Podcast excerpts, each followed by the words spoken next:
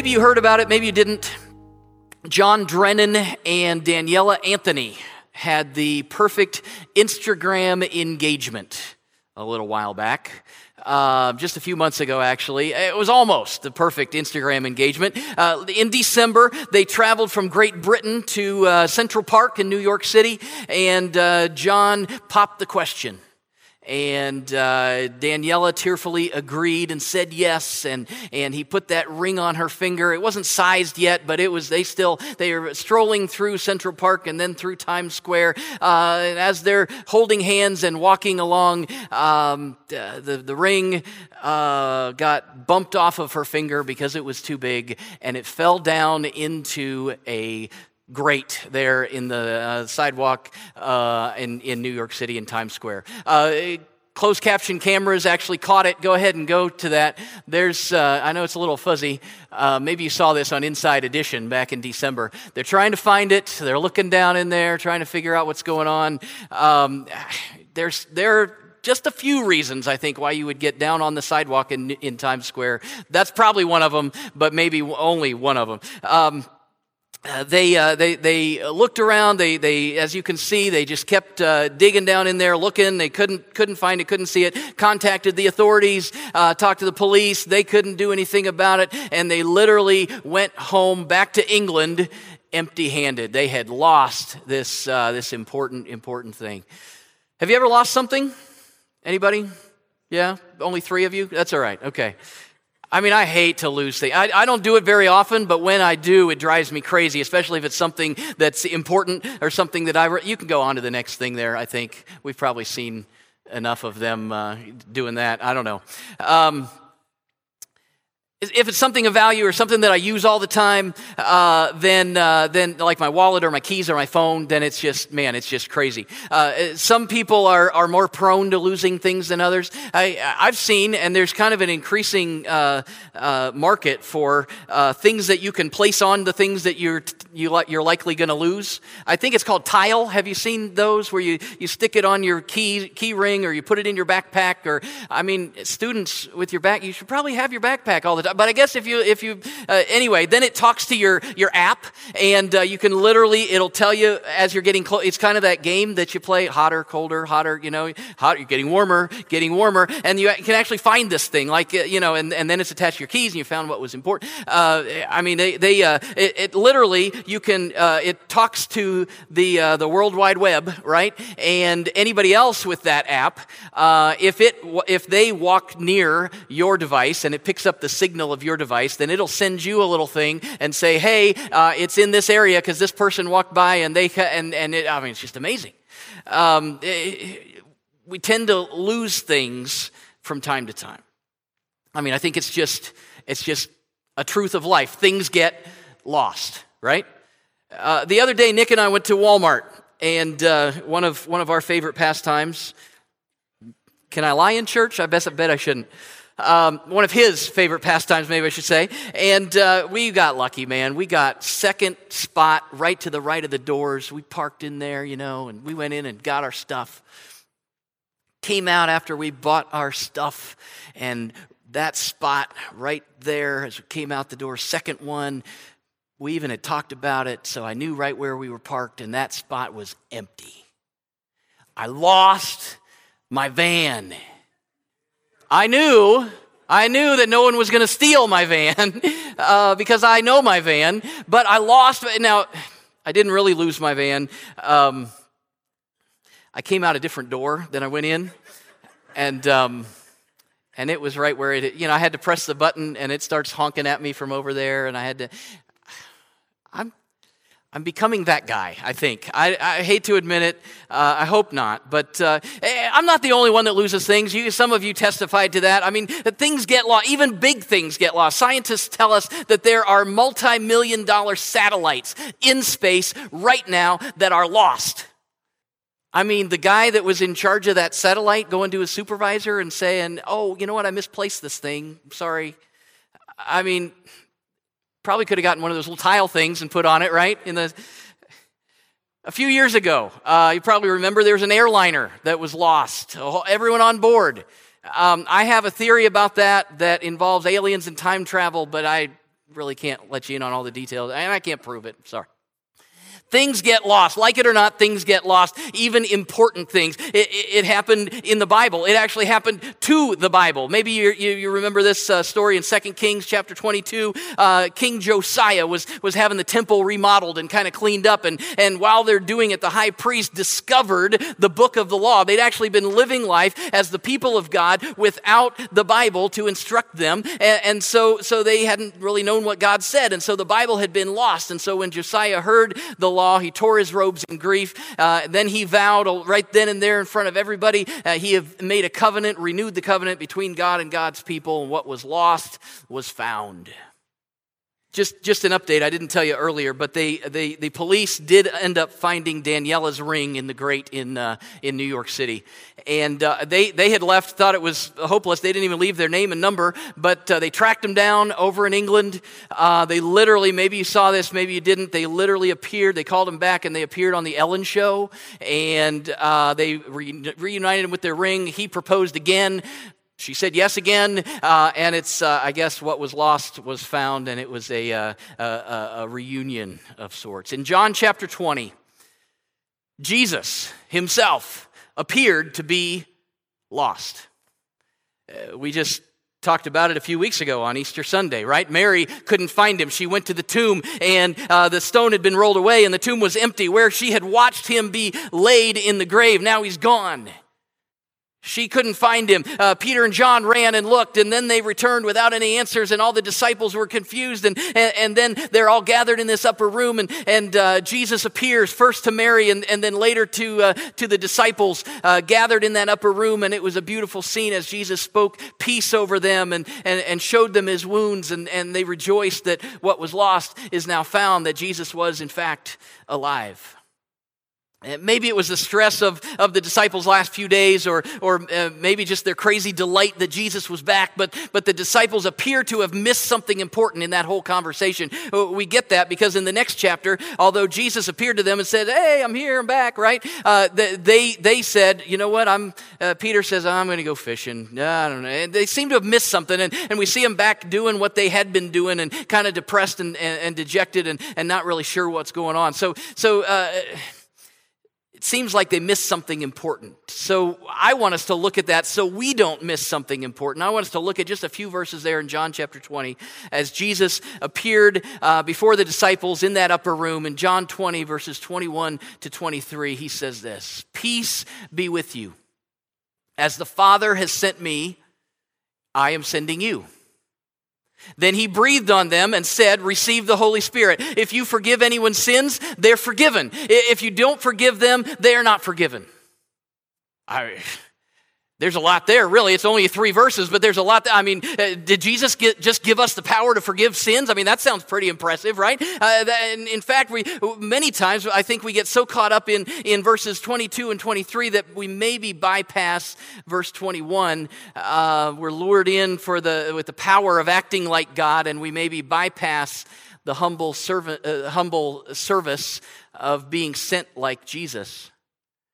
That, that simple sentence, as the Father has sent me, I am sending you. In saying that, Jesus calls us to radical living. Jesus offers us a vocation. He, he offers us an ethic, and an, an example to imitate, uh, that we're to find those who are lost.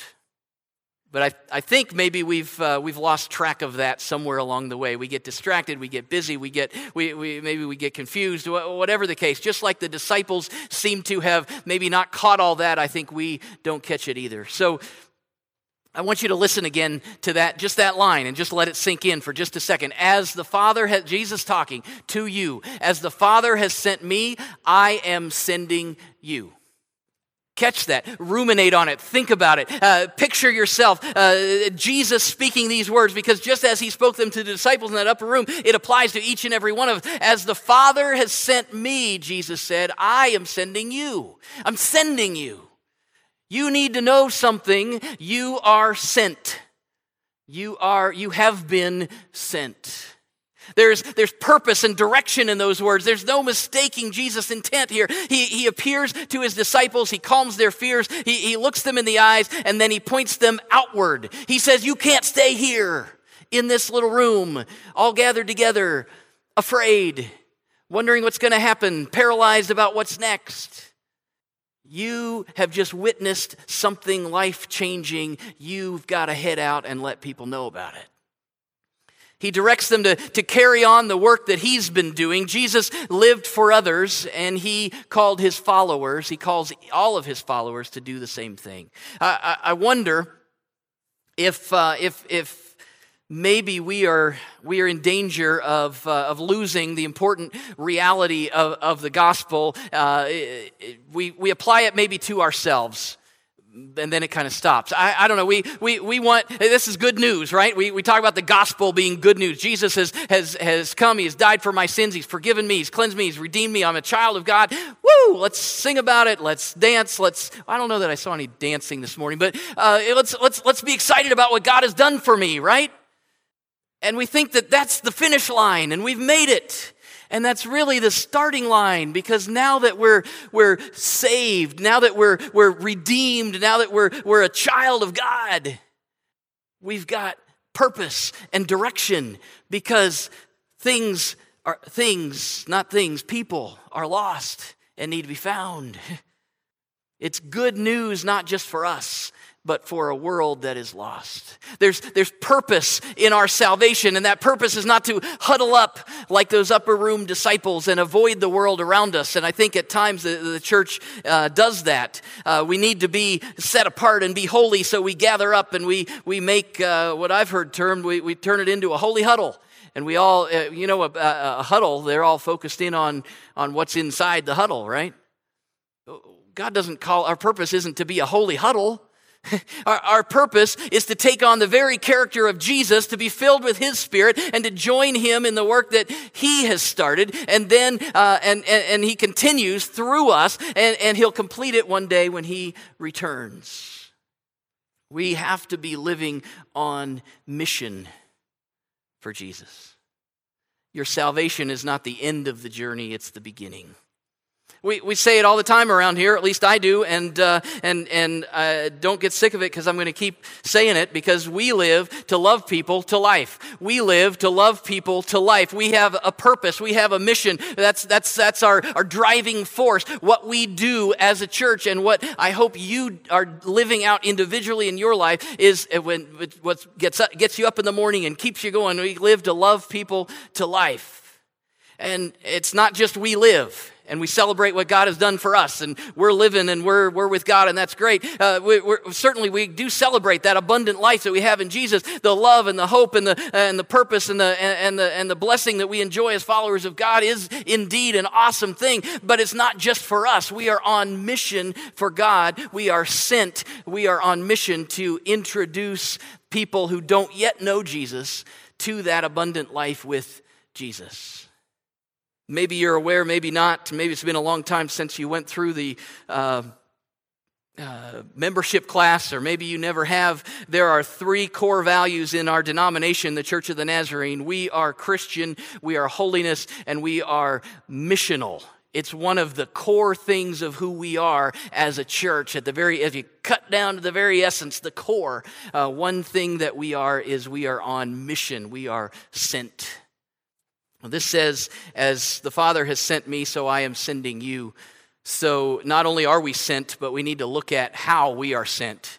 And in order to look at how we are sent, we need to see how Jesus was sent because there's that little word in there that says, as the Father has sent me, I'm sending. That's the how word. How have I been sent? Well, I've been sent like Jesus was sent from God. I mean, it's amazing in and of itself that Jesus would send us, but then to think that we are sent in exactly the same way that Jesus was sent is, again, kind of mind blowing.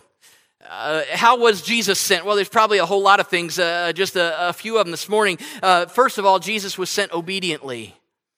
John's gospel is, is full of instances where Jesus reminds his disciples that he lives in perfect obedience to the Father. Jesus o- obeyed his father's every instruction. He was obedient to his father's will. And so, if we are going to live as sent people, we will live as obedient people. We have to obey what Jesus says. We, we, we can't be followers of Jesus and disobey him any more than Jesus could have been on mission but disobeyed his father.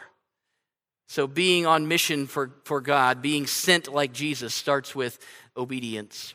I think it's in your bulletin this morning. There's that list of measures, and and uh, that, those are that's just a great list to have uh, in measuring whether we're on track in our relationship with God. I think it's number two on the list. Says that that that I'm going to trust. Am I trusting and serving God in everything?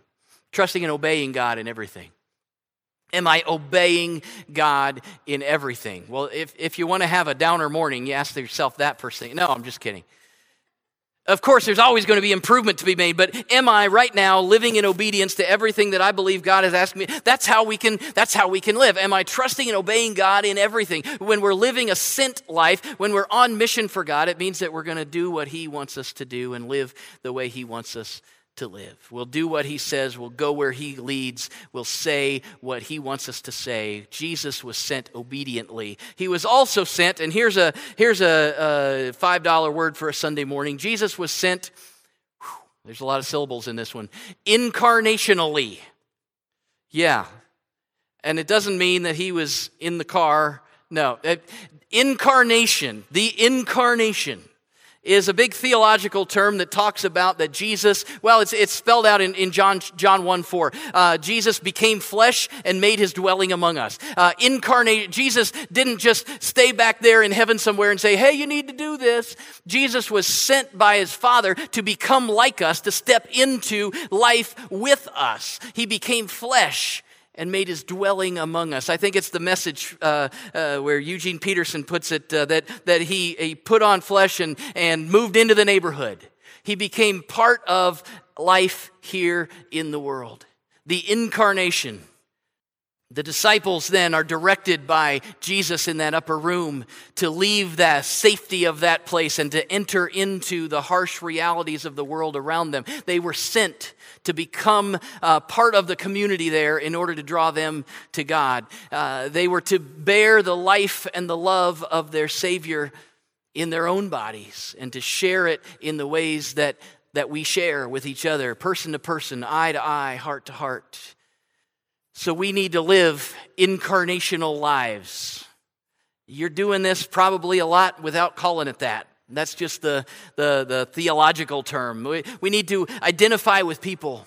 We need to step into life with those around us. We need to not stand back here and say, hey, you're doing it wrong. We need to step in and say, hey, I found Jesus and you can too. Uh, I, maybe there's a better, let's talk, let's, and so we can work it out together again in the in the message uh, eugene peterson in, in romans chapter 12 uh, he, he says it this way here's what i want you to do god helping you. Take your everyday ordinary life your sleeping eating going to work walking around life and place it before god as an offering I think that's one of the best descriptions of being sent as Jesus was sent. We let God take our everyday, ordinary lives and we live on purpose, investing into the lives of others, our sleeping and eating and going to work and walking around. And as we're doing that, we're representing God in the world where we live. We're loving people to life. We go obediently, we go uh, incarnationally, and we go spirit empowered. One, one more aspect that, uh, that, that, that we see from Jesus that he was empowered by the Holy Spirit as he, as he came. I read there, it says that while they were gathered up there, Jesus breathed on them and said, Receive the Holy Spirit. And, and then that seems to be in contrast with, or, or almost in, uh, in conflict with later in Acts chapter, uh, uh, chapter 1 and 2, where, where Jesus says, Hey, wait here until you receive the Holy Spirit. Even though back here on the, in the upper room, he breathed on them and said, Receive the Holy Spirit. Uh, we could debate that and we could talk about how to explain that and all this. Kind of, I don't want to get into that debate today, but simply I think we want to recognize that that, that Jesus operated under the power of the Holy Spirit. And if we're ever going to live sent lives, loving people to life, it will only be effective if we live empowered by the Holy Spirit as well. The core of the good news is not only that God has acted mightily in history to save us, but He has provided the Holy Spirit to dwell within us and to empower us. And so when Jesus sends us as His followers, He sends us in the power of the Holy Spirit. So it, it seems clear from Jesus' words that, that we are sent and that we are sent in a particular way. as Jesus was sent. But maybe we also need to look at why. Why would Jesus send us? There's a whole lot of reasons. I think it comes down to a couple of things we can, we can look at today, even as we think about then how to live this out practically and how it is being lived out practically through, through our denomination, through our church. One reason that we are sent is that people far and wide are lost. Just like my van and that airliner and that ring in the grate in New York City, uh, uh, there, there are people who don't yet know Jesus. And, and one way to think about that is that they're, they're, they're lost. They don't yet know the right way to go. Jesus told his disciples in Luke that, that he came, his primary purpose was to seek and to save what was lost. As, as we've already seen, the good news is for everyone, not just for us in our little huddle. Uh, it's for every tribe and tongue, uh, far and near. Uh, in Matthew's version of, of this sending scene, in Matthew chapter 28, verse 19, Jesus told them to go and make disciples of all nations. This was a huge thing because uh, they were Jewish, which meant uh, the Jewish people were the people of God. And so if they were going to uh, kind of live out their religion, it was kind of, you know, it's us, right? It, we're, and, and Jesus said, I want you to go away, go and make disciples of everybody. Our message of hope isn't confined to a certain region or to a certain people group. Uh, one of the things I, I, love about being part of the Church of the Nazarene uh, is that from its inception, we have taken Jesus' commission seriously. And if, if, I, uh, if any of us would, would go visit any continent on the planet, it wouldn't, be, wouldn't take us very long to find uh, people called Nazarenes, uh, the, uh, a local Church of the Nazarene. Our, our gospel heritage runs directly from the upper room in John 20 and reaches out to every nation because people are lost far and wide, and we have been sent to find them. Another reason why Jesus would send us is that the mission is urgent and it keeps going on. There's, there's a need that continues. We, we believe that Jesus is, is coming back someday and that we have something, and this, this is part of what we need to be doing until he comes. The sacrificial, incarnational, spirit empowered work of Jesus is, uh, is stamped with the word urgent. Uh, this, is, this is urgent, this is uh, eternal stuff. Our salvation and sanctification aren't merely to protect us while we uh, hang out together and enjoy life and, and uh, eat food together, right? It's, it's not about that. We can enjoy life together and eat food. We're going to do it today, right? That's good. That's not all of it. That's that we're meant to. Uh, this is all meant to propel us outward to the people in our circles of influence who need the hope that only Christ can provide. People are without hope when they are without Jesus. It's an urgent message, it's a mission that we're on, it has eternal consequences. And not only is it urgent, but it's ongoing. I don't know if you're aware of it, but statisticians tell us that, uh, that every day uh, there are 250 babies born, every, I said every day, every minute. 250 babies born every minute. Uh, the mission field continues to increase, all right? There are, there are new people literally every second. Who is going to tell them the magnificent story of God? Who will befriend them with the authentic love of Christ? Who will be the hands and feet of Jesus in their neighborhood, in their school, in their workplace? Jesus said, As the Father has sent me, I am sending you there's a responsibility there, isn't there? It's, it's not just something we can walk past and say, well, that's for other people. It's, as the Father has sent me, I am sending you. Maybe we could ask ourselves this question. If Jesus, this is maybe a question to consider in, in your personal prayer time. If, if Jesus was living my life, who would he reach out to? Maybe a few names come to mind. Uh, maybe you could ask it this way If Jesus was living my life, who would he ignore or exclude?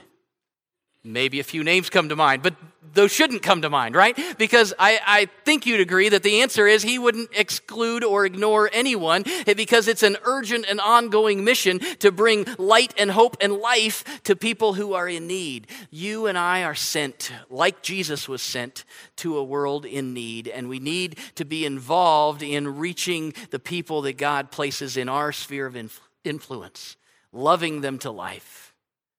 That can happen across the back fence or at the breakfast table or at work or wherever conversations might, uh, might, might spring up wherever opportunities to serve might spring up. And one place that that happens that, that maybe goes on behind the scenes most of the time around here, and that is that we can participate in uh, the, the, the sending of, uh, of folks through Nazarene missions.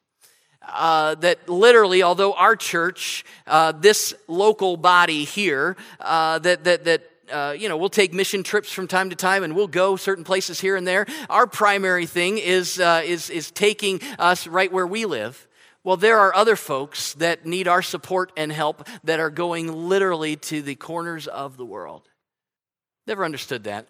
There's a globe. I guess it's flat earth theory, which is a whole other thing that maybe we don't literally going around. The Church of the Nazarene has, uh, has churches and missionaries in 162 uh, world areas, 162 countries around the world, uh, two and a half million members. Uh, the, teaching, preaching, uh, there's hospitals, there's schools, there's, there's uh, all sorts of things, meeting needs in Jesus' name. Uh, maybe you're aware of that, maybe not. Uh, once a year at least, we spend time to let you know and remind you of that, and then, uh, and then we draw your attention to how you can help support that. It is a movement of God through the people of God, and uh, if, if just right off the bat, if you uh, feel inclined and sense God calling you to something uh, away from your normal man maybe i'm called to missions. Uh, nazarene.org slash missions is a place to go and, uh, and, and check that out. Uh, but I, I you can you can see how you can do that short term long term uh, all those kinds of things. There are a couple of pamphlets and a card that you received today. Uh, we can't uh, they, they kind of give a brief overview that so there's this one with the guy in the boat on the front that says a movement of god through the people of god and it gives a lot of the uh, the detail to what she talked about there on the video of um, of, of what this uh, what this is all about. Um, we can't all physically go but we've all been sent uh, and so, one big ongoing way that, that every one of us can participate in God's mission is to uh, make a faith promise. And every year, uh, this is maybe the 17th time I think I've asked you to do this in, uh, in, in the month of May to, uh, to ask you to consider, uh, as God enables you, how you can help take the message of Jesus literally around the world. One way that we can be sent is to continue to support those who are physically going, and that's what, what this card is all about. By by making a faith promise. And so, over the next 12 months, our challenge is to raise as a church uh, around $7,000 that will be given directly to the World Evangelism Fund in the Church of the Nazarene. Uh, every church in the denomination gives 5.5% of their income back to this mission of, uh, of reaching the world uh, for, uh, for Christ for all eternity. So, in just a second, we will receive our offering. No, I didn't forget. Uh, some of you thought you were off the hook today. Um, we're going to receive our offering, and that would be the, uh, the tithes and offerings that you brought to, uh, to give today, as well as uh, you, your, uh, your card that, uh, that, that you say, Yeah, I want to be part of what God is doing around the world by supporting the World Evangelism Fund. You are here for a purpose. Um, not to huddle up in the upper room and to keep all this life to yourself, but to represent Him in the world where we live. And it's bringing the good news of the abundant life of Jesus to a lost world. There are pens in the seat backs there. Uh, in just a second, we're going to pray. And then as the offering plates come, I would challenge you to. And maybe you say, well, can I give just a one time gift? Of course, you can do that as well. Um, I know it works for our family a lot to just, man, it's, and, uh, we just uh, put a little bit in every week, and over the course of the year, it's kind of like, wow, we gave that much. That's pretty awesome. God has uh, has moved and worked, and uh, I know that He does that. That story is retold through many of you, and has been over the course of uh, the course of many years. Father God, thank you for your grace and for your blessing. Lord, it is mind blowing to think that we are sent just like Jesus, that we are here to represent you in the world where we live. Lord, our minds are, are open to, uh, to what you want for us. Maybe some of us uh, need to physically go. Maybe there's a, a mission opportunity where we need to uh, step out in faith and, and follow your lead. Lord, for, uh, uh, for all of us, we hear the challenge to, uh, to, to be a, a support to, to those who are bringing your love and your life to the people in, in the far reaches of this world. And so, Lord, we pray for your direction, for your guidance, for your leadership in our lives, that we can truly be uh, the sent people of God in our uh, lives here in Medina, Ohio, and uh, literally around the world through our through our gifts to the World Evangelism Fund. And we pray for those who are uh, literally on the ground uh, in countries uh, so far away from here, doing your work as you lead and guide. Father God, we pray for your blessing and your leading in our lives. In Jesus' name, Amen.